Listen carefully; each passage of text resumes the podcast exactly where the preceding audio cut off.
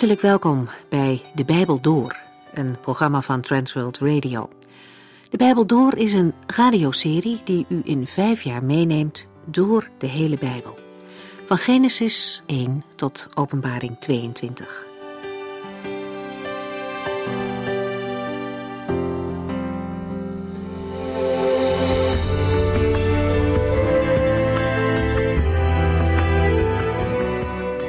In de vorige uitzendingen van De Bijbel Door ging het over de eindtijd. En terwijl de tijd van zijn sterven dichterbij komt, vertelt de Heer Jezus daar nog veel meer over aan zijn discipelen. Vandaag gaan we verder met Matthäus 25 vanaf vers 31. De Heer Jezus vergelijkt de eindtijd met de tijd van Noach. De mensen gaan hun eigen gang. Ze eten, ze drinken, ze trouwen. Het zijn op zich goede dingen. Maar de mensen houden op geen enkele manier rekening met God. En daar zat het probleem. Ze doen net alsof God niet bestaat, ze drijven de spot met hem. En ook Noach maken ze belachelijk als hij ze probeert te waarschuwen voor Gods oordeel. En weet u, ook in onze tijd is dat herkenbaar. Maar net zoals bij Noach de deur van de ark dichtging, zo zal er in de toekomst ook plotseling een einde komen als de Heer Jezus terugkomt in volle glorie. Dan zal iedereen inzien en erkennen dat Hij de Zoon van God is. Voor berouw is het dan te laat. God zal dan scheiding maken tussen degenen die Hem op Zijn woord geloofd hebben en degenen die Hem verworpen hebben, die hun leven lang niets van Hem hebben willen weten. De Heer Jezus roept de discipelen op om Hem te blijven verwachten. Hun aandacht moet gericht zijn op de terugkomst van de Heer. Ook andere gelovigen worden daartoe opgeroepen in de Bijbel.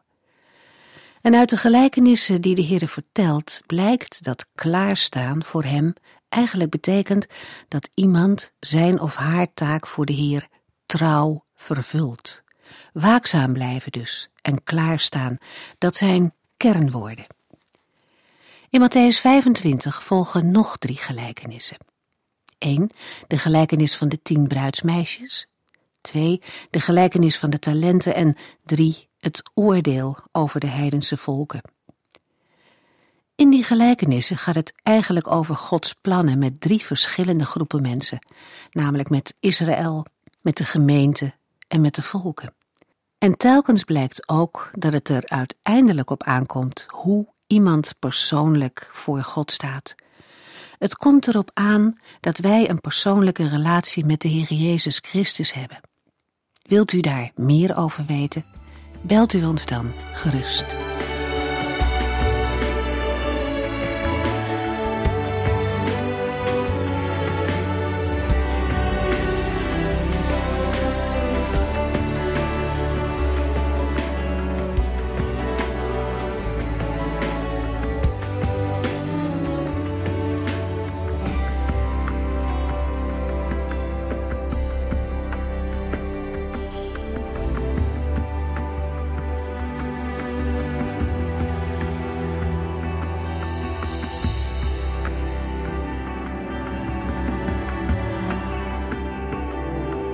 Na de gelijkenis van de talenten komen we nu in Matthäus 25 bij een gedeelte waarin de Heer Jezus zijn volgelingen oproept om klaar te zijn voor zijn wederkomst.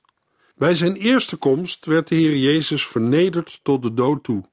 Maar bij zijn wederkomst komt hij in heerlijkheid, dat wil zeggen in zijn koninklijke waardigheid, met macht en majesteit. Legers, scharen van engelen zullen in zijn gevolg zijn. De engelen die hem vergezellen zijn dezelfde als in Matthäus 24, vers 31. Zij hebben eerst alle uitverkorenen over de hele wereld verzameld en bij de Heere gebracht. De mensenzoon zal plaatsnemen op zijn schitterende troon. Naar Matthäus 19, vers 28 staat die troon op aarde en zal de Heere van daaruit regeren en oordelen. Matthäus 25, vers 32 en Openbaring 20 de heiland bespreekt in een schilderachtige vertelling, die soms op een gelijkenis lijkt, het lot van de mensheid en de maatstaf voor hun oordeel. Een kanttekening bij al de teksten die we in deze hoofdstukken bespreken, is het feit dat de Heer Jezus geen chronologisch schema geeft van de gebeurtenissen in de eindtijd. Veel dingen blijven onbesproken en wachten op openbaring van de levende God. Matthäus 25, vers 31 tot en met 33. Wanneer ik, de mensenzoon, kom in mijn heerlijkheid met al de engelen, zal ik op mijn schitterende troon zitten. Alle volken zullen voor mij bijeen worden gebracht. Dan zal ik hen van elkaar scheiden, zoals een herder de schapen van de bokken scheidt. De schapen zal ik aan mijn rechterhand zetten en de bokken aan mijn linkerhand. Met alle volken zijn alle volkstammen van de aarde bedoeld. Dat wil zeggen, alle niet tot de gemeente, de kerk behorende levende volken van de wereld. Alle volken zullen voor mij bijeen worden gebracht, spreekt van een goddelijke activiteit, mogelijk uitgevoerd door de engelen. De mensenzoon zal de volken scheiden, zoals een herder s'avonds de schapen van de geiten scheidt. Overdag worden ze meestal gemengd goed. Het oordeel begint met een scheiding, die daarna gevolgd wordt door een beloning of een veroordeling. De rechterkant is de plaats van de vrijgesprokenen, de kant van zegen en geluk. De linkerkant is de plaats van de veroordeelden, de kant van het ongeluk. De schapen staan aan de rechterhand, want zij zijn de meer waardevolle dieren. Bovendien maakt hun witte kleur hen tot symbool van de rechtvaardigen. Matthäus 25, vers 34 tot en met 40. Dan zal ik tegen de mensen aan mijn rechterhand zeggen: Kom, gezegende kinderen van mijn vader. U mag het koninkrijk binnengaan, dat van het begin van de wereld af voor u bestemd is. Want ik had honger en u hebt mij te eten gegeven. Ik had dorst en u hebt mij te drinken gegeven. Ik was een vreemdeling en u hebt mij in uw huis uitgenodigd. Ik had niets om aan te trekken en u hebt mij kleren gegeven. Ik was ziek en u hebt mij opgezocht. Ik zat in de gevangenis en u bent bij mij geweest. Deze goede mensen zullen vragen: Heere, wanneer hebben wij gezien dat u honger had en hebben wij u te eten gegeven? Of dat u dorst had en hebben wij u te drinken gegeven? Of dat u een vreemdeling was en hebben wij u geholpen? Of dat u niets had om aan te trekken en hebben wij u kleren gegeven? En wanneer was u ziek of zat u in de gevangenis en hebben wij u bezocht? Ik zal tegen hen zeggen: Toen u dit voor een van mijn minste broeders hebt gedaan, deed u het voor mij. Als Jezus wederkomt, zal hij komen als koning met koninklijke waardigheid. De rechtvaardigen uit de volken, die hier de gezegende kinderen van mijn vader worden genoemd, ontvangen hun loon, of beter gezegd hun erfenis, het voltooide koninkrijk en het eeuwige leven. Vers 46. Van het koninkrijk wordt gezegd dat het al vanaf de schepping van de wereld voor hen bestemd was, hetgeen de zekerheid van de belofte benadrukt. Daarna wordt de grond van hun rechtvaardiging besproken. Vers 35 tot en met 40. De gezegende kinderen van de Vader hebben werken van dankbaarheid voortgebracht, namelijk goede werken ten gunste van de koning. Als voorbeeld worden er zes genoemd. Ze hebben de koning te eten en te drinken gegeven, hem gehuisvest, met andere woorden, in de familie opgenomen. Ze hebben de koning gekleed, naar hem omgezien toen hij ziek was, en hem opgezocht toen hij in de gevangenis zat. Heren, wanneer hebben wij gezien dat u honger had en u hebt mij te eten gegeven? De vraag laat zien dat zij zich niet bewust zijn van hun liefde, die ze aan de koning betoond hebben. In vers 40 laat de Heer Jezus hen zien wanneer ze dat aan hem hebben gedaan. Toen u dit voor een van mijn minste broeders hebt gedaan, deed u het voor mij.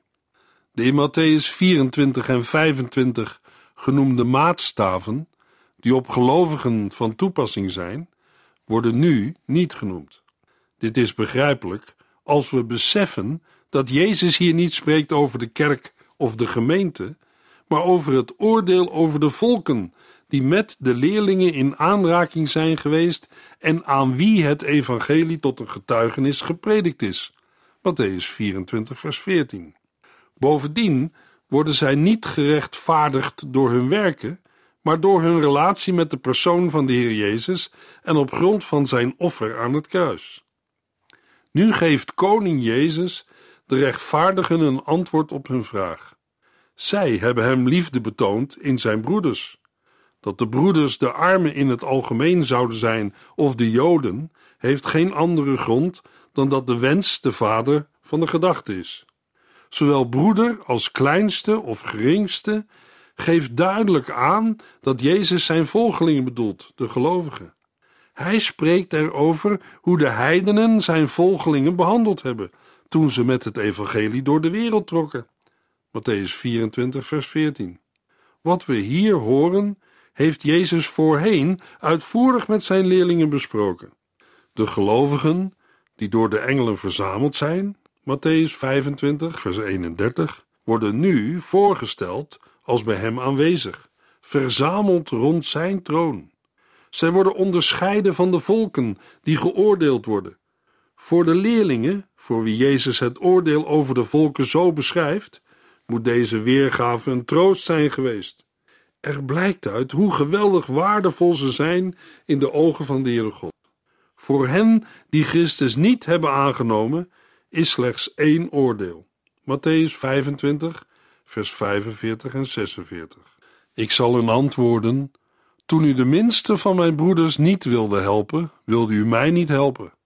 Die mensen zullen eeuwig gestraft worden, maar de goede en eerlijke mensen zullen eeuwig leven. Na de scheiding tussen hen die aan de rechter en hen die aan de linkerhand staan, horen de eersten: Komt! En zij beërven het koninkrijk. Vers 34. De anderen, de vervloekten, horen: Weg jullie! En zij worden in het eeuwige vuur, dat is de hel, geworpen. Het eeuwige vuur is niet van tevoren voor hen bestemd, zoals het koninkrijk voor de rechtvaardigen. Vers 34.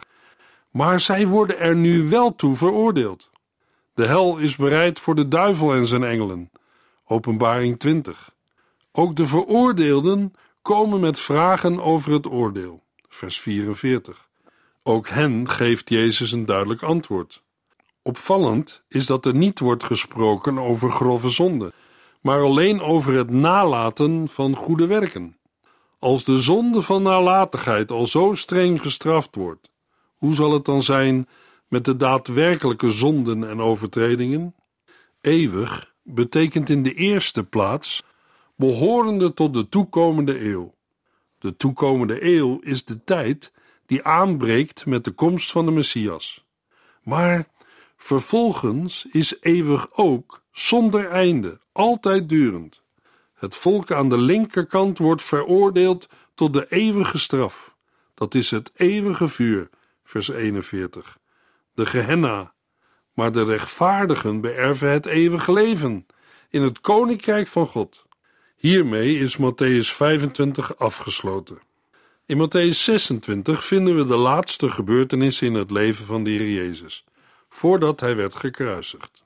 De samenzwering die tot zijn arrestatie leidde, de zalving door Maria van Betanië, het verraad van Judas Iscariot, de viering van het eerste avondmaal, de voorzegging van de verloochening door Petrus, de zielenstrijd van de heiland in de hof van Gethsemane, de kus van Judas en de arrestatie door de hoge priester, waarna de rechtszitting voor Caiaphas en het Sanhedrin volgde. Matthäus 26 is het langste hoofdstuk in het Bijbelboek Matthäus. De lezer kan de indruk krijgen dat Jezus in een maalstroom van gebeurtenissen wordt meegesleurd. Het lijkt alsof hij er geen controle meer over heeft. Maar een nauwkeurig onderzoek laat zien dat de Heere zich niet eerder zo koninklijk gedroeg dan toen hij steeds dichter bij de kruisiging kwam. Alles wat in Matthäus 26 en 27 is opgeschreven, moet worden bestudeerd in het licht van wat de Heer Jezus eerder zei in Matthäus 16, vers 21. Van toen af begon Jezus zijn leerlingen duidelijk te maken dat hij naar Jeruzalem moest gaan en daar verschrikkelijke dingen zou meemaken. Hij zou in de handen van de verantwoordelijke oudsten, priesters en bijbelgeleerden vallen en gedood worden. Maar Op de derde dag zou hij weer levend worden. Alles verloopt volgens de dienstregeling van God. De Heere is geen hulpeloos slachtoffer of een speelbal van de godsdienstige leiders en de Romeinse heersers. Laten wij bij het lezen van de volgende hoofdstukken de Heere eerbiedig volgen en nadenken over wat Hij doet. Ze zijn van grote betekenis voor onze redding van de eeuwige dood. Matthäus 26, vers 1 tot en met 5. Vervolgens zei Jezus tegen zijn leerlingen: Jullie weten dat het paasfeest overmorgen begint. Morgen zal ik, de mensenzoon, verraden en gekruisigd worden. Op dat moment was er in het paleis van de hoge priester Caiaphas juist een vergadering van de Hoge Raad. Zij probeerden een listige manier te vinden om Jezus gevangen te nemen en te doden. Wij moeten het niet op Pesach, het Joodse paasfeest, doen, zeiden sommigen, want dan ontstaat er vast en zeker een enorme rel. Voor het vervolgens zei Jezus tegen zijn leerlingen staat in de grondtekst en het gebeurde toen Jezus al deze woorden geëindigd had dat hij tot zijn leerlingen zei: Het is de vijfde keer dat we een dergelijke verbindingstekst tegenkomen in het Evangelie naar Matthäus. In hoofdstuk 7, 11, 13 en 19 vinden we soortgelijke verbindingsteksten. Met deze woorden wordt naar hoofdstuk 24 en 25 verwezen. Het al deze woorden benadrukt dat er ook geen verdere toespraken meer zullen komen. Jezus had gezegd wat hij te zeggen had. De tijd van het onderwijs was voorbij. Nu begint de lijdenstijd. Nadat Jezus op de Olijfberg zijn toespraak over de laatste dingen heeft gehouden, gaat hij zijn leerlingen nu zeggen wat er met hemzelf zal gaan gebeuren. De Heer had hen in Caesarea Philippi al verteld dat hij zal worden gedood. In Matthäus 26 zegt Jezus tegen zijn leerlingen dat het nu snel zal gaan gebeuren en wel tijdens het komende paasfeest. De geestelijke leiders wilden dat juist niet. Maar de Heer Jezus zegt: Morgen zal ik, de mensenzoon, verraden en gekruisigd worden. Alles verloopt volgens de dienstregeling van de Heere God. Jezus is de koning in dit evangelie. De bittere afkeer van zijn tegenstanders leidde tot zijn dood. Hoe dichter de Heer Jezus bij de kruising komt, hoe meer zijn koninklijke waardigheid begint te schitteren. Matthäus 26, vers 6 tot en met 13. Jezus ging naar Betanië, naar het huis van Simon de Melaatse. Terwijl hij zat te eten, kwam er een vrouw naar hem toe. Ze had een kruikje kostbare zalfolie bij zich. Dat goot zij leeg over zijn hoofd. De leerlingen waren hevig verontwaardigd. Wat een verspilling, mopperde zij. Zij had die zalfolie duur kunnen verkopen en het geld aan de armen kunnen geven. Jezus merkte hun gemopper en zei tegen hen: Waarom valt u haar lastig? Wat zij voor mij deed was juist heel goed. Arme mensen zijn er altijd, maar ik ben niet lang meer hier. Ze heeft deze zalfolie over mijn lichaam uitgegoten als voorbereiding op mijn begrafenis. Daardoor zal ze altijd in herinnering blijven, want overal waar het goede nieuws wordt gebracht, zal ook worden verteld wat zij heeft gedaan. Betanië was de plaats van liefde, terwijl Jeruzalem de plaats van haat was. Jezus verbleef in Betanië gedurende de laatste uren voor zijn dood. Deze gebeurtenis vond plaats in het huis van Simon de Melaatse. Waarom werd hij de Melaatse genoemd? Waarschijnlijk is hij Melaats geweest en door Jezus genezen. Simon heeft Heer Jezus en zijn leerlingen uitgenodigd om bij hem thuis samen een maaltijd te gebruiken. Het is een bijzondere gebeurtenis. De vijanden van Jezus zouden hem en zijn leerlingen nooit hebben uitgenodigd voor een maaltijd. Nu komt er een vrouw binnen en giet dure zalfolie uit over het hoofd en de voeten van Jezus. Johannes geeft aan dat Judas vooral verontwaardigd is en dat de andere leerlingen met hem instemden. Het geven van olie aan gasten om zich te zalven is een algemene gewoonte geweest. Albasten vaasjes werden met name gebruikt voor zeer dure zalfolie, zoals nardusbalsem, die hier wordt gebruikt. Het argument voor de afkeuring komt voort uit het feit dat Judas en de andere leerlingen de daad van de vrouw beoordelen naar de algemeen aanvaarde norm voor goede werken. Daarom had de dure zalfolie beter verkocht kunnen worden en de opbrengst als liefdegave aan de armen worden gegeven. Maar de Heer Jezus doorziet de verkeerde instelling van zijn leerlingen en neemt de vrouw in bescherming. Waarom vallen jullie deze vrouw lastig? Bovendien verwerpt de Heer de opvatting dat zij geen goed werk zou hebben verricht. Wat zij voor mij deed, was juist heel goed. In vers 12 legt Jezus dit verder uit. De leerlingen hadden geen oog voor de tijd die zij met Jezus waren ingegaan, namelijk de laatste dagen voor zijn heengaan. Daarom maakte Jezus hen erop attent dat zij de armen altijd bij zich zouden hebben, naar Deuteronomium 15, vers 11. Maar hem niet. Alleen hierom al verdiende het eerbetoon van de vrouw nu prioriteit boven het geven van aalmoezen aan de armen. Maar de relatie tussen de zalving en de dood van de Heer Jezus ging nog veel verder. Jezus waardeert de daad van de vrouw niet alleen als eerbetoon, maar interpreteert de zalving zelfs als een liefdewerk, dat belangrijker is dan het geven van liefdegaven aan de armen. Om welk liefdewerk gaat het hier dan? Om het liefdewerk van het begraven van doden. Jezus zegt: Zij heeft deze zalfolie over mijn lichaam uitgegoten als voorbereiding op mijn begrafenis. De doden werden volgens Joods gebruik namelijk gewassen en gezalfd. Het verzorgen en begraven van doden was in Israël een godsdienstige plicht, die voor alles nagekomen moest worden en die zelfs belangrijker was dan het bestuderen van de wet. Het is daarom opvallend, omdat Jezus verwachtte als misdadiger gedood te worden en daarom zonder zalving begraven zou worden. Daarom prees hij haar daad en gezindheid en wilde dat niet beperken tot de op dat moment aanwezige mensen. Jezus verzekert dat met het evangelie ook haar daad in de hele wereld verkondigd zal worden ter gedachtenis en voorbeeld voor allen. Daardoor zal ze altijd in herinnering blijven, want overal waar het goede nieuws wordt gebracht, zal ook worden verteld wat zij heeft gedaan.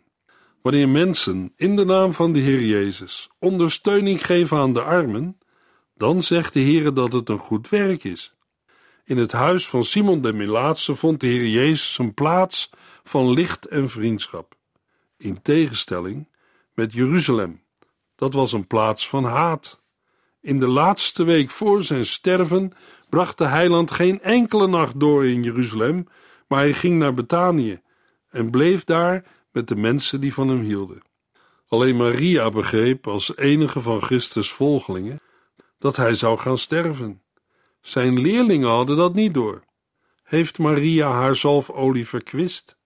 Nee, want in het evangelie lezen wij dat op de morgen van de eerste dag van de week een andere vrouw naar het graf van de Heer Jezus kwam om zijn lichaam te zalven voor zijn begrafenis. Maar kon zij dat toen doen? Nee, immers de Heer Jezus was niet meer in het graf, hij was opgestaan. Alleen de Maria uit Matthäus 26 had het voorrecht Jezus te zalven. Matthäus 26, vers 14 tot en met 26.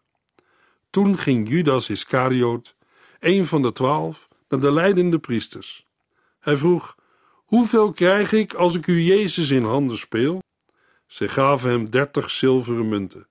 Vanaf dat moment wachtte Judas zijn kans af om Jezus te verraden.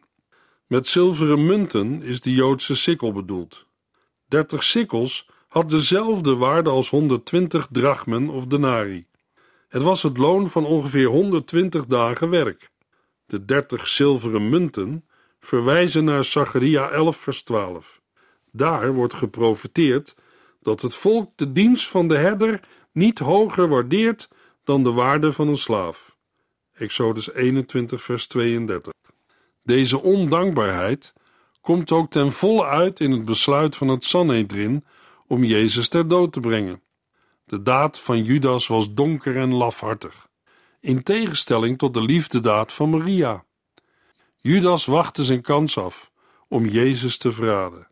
Hij moest worden gearresteerd wanneer hij alleen was, wanneer de mensen weg waren gegaan. Daar wachtte Judas op. Matthäus 26, vers 17 tot en met 22. Op de eerste dag van het Pesach, het Joodse paasfeest, de dag dat de Joden al het brood dat met gist is gebakken uit hun huis verwijderen, vroegen de leerlingen aan Jezus: Waar zullen wij het paasmaal klaarmaken? Ga naar de stad, naar meneer die en die, antwoordde hij. Zeg tegen hem dat mijn tijd gekomen is en dat ik met mijn leerlingen het paasmaal in zijn huis wil eten. De leerlingen deden zoals hij hun gezegd had en maakten het paasmaal klaar. Terwijl hij die avond met de groep van twaalf zat te eten, zei hij: Eén van jullie zal mij verraden. Dat sneed hen diep door de ziel. En één voor één vroegen zij: Ik ben het toch niet? De leerlingen maakten het paascha gereed. En toen het avond geworden was, lagen zij allen aan. Een paascha-maaltijd verliep ten tijde van Jezus als volgt. De huisvader, of het hoofd van de voor deze gelegenheid gevormde huisgemeenschap, minstens tien personen, opent het feest met het uitspreken van twee zegeningen. De eerste over het hele feest, de tweede over de aanwezige wijn. Dan wordt de eerste beker met wijn gedronken. Nu wordt het eten binnengebracht, bestaande uit zonder zuurdeeg bereide broden, bittere kruiden, vruchtenmoes en het gebraden lam. De betekenis van het een en ander wordt door de vader uitgelegd. Na het zingen van het eerste deel van de lofzang, Psalm 113 tot en met 118, wordt de tweede beker gedronken. Daarna neemt de vader het brood, spreekt de zegen erover uit, breekt het en deelt het uit. Het wordt gegeten met de bittere kruiden en de vruchtenmoes. Pas dan begint men met het eten van het paaslam. Na de maaltijd zegent het hoofd van de familie de derde beker, tegelijk met een afsluitend dankgebed. Tot slot wordt dan het tweede deel van de lofzang gezongen. Hoe zal deze paascha-maaltijd aflopen? Daarover meer in de volgende uitzending.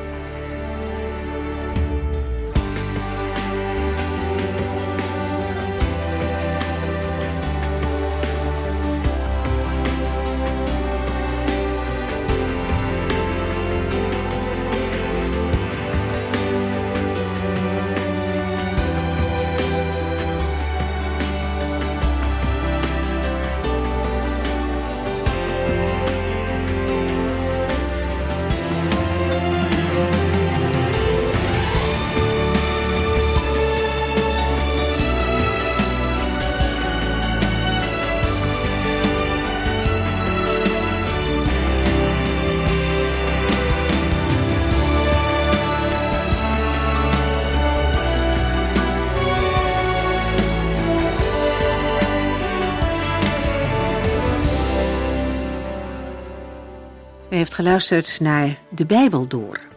In het Nederlands vertaald en bewerkt door Transworld Radio. Een programma waarin we in vijf jaar tijd de hele Bijbel doorgaan. Als u wilt reageren op deze uitzending of u heeft vragen, dan kunt u contact met ons opnemen. Tijdens kantooruren kunt u bellen op 0342 47 8432.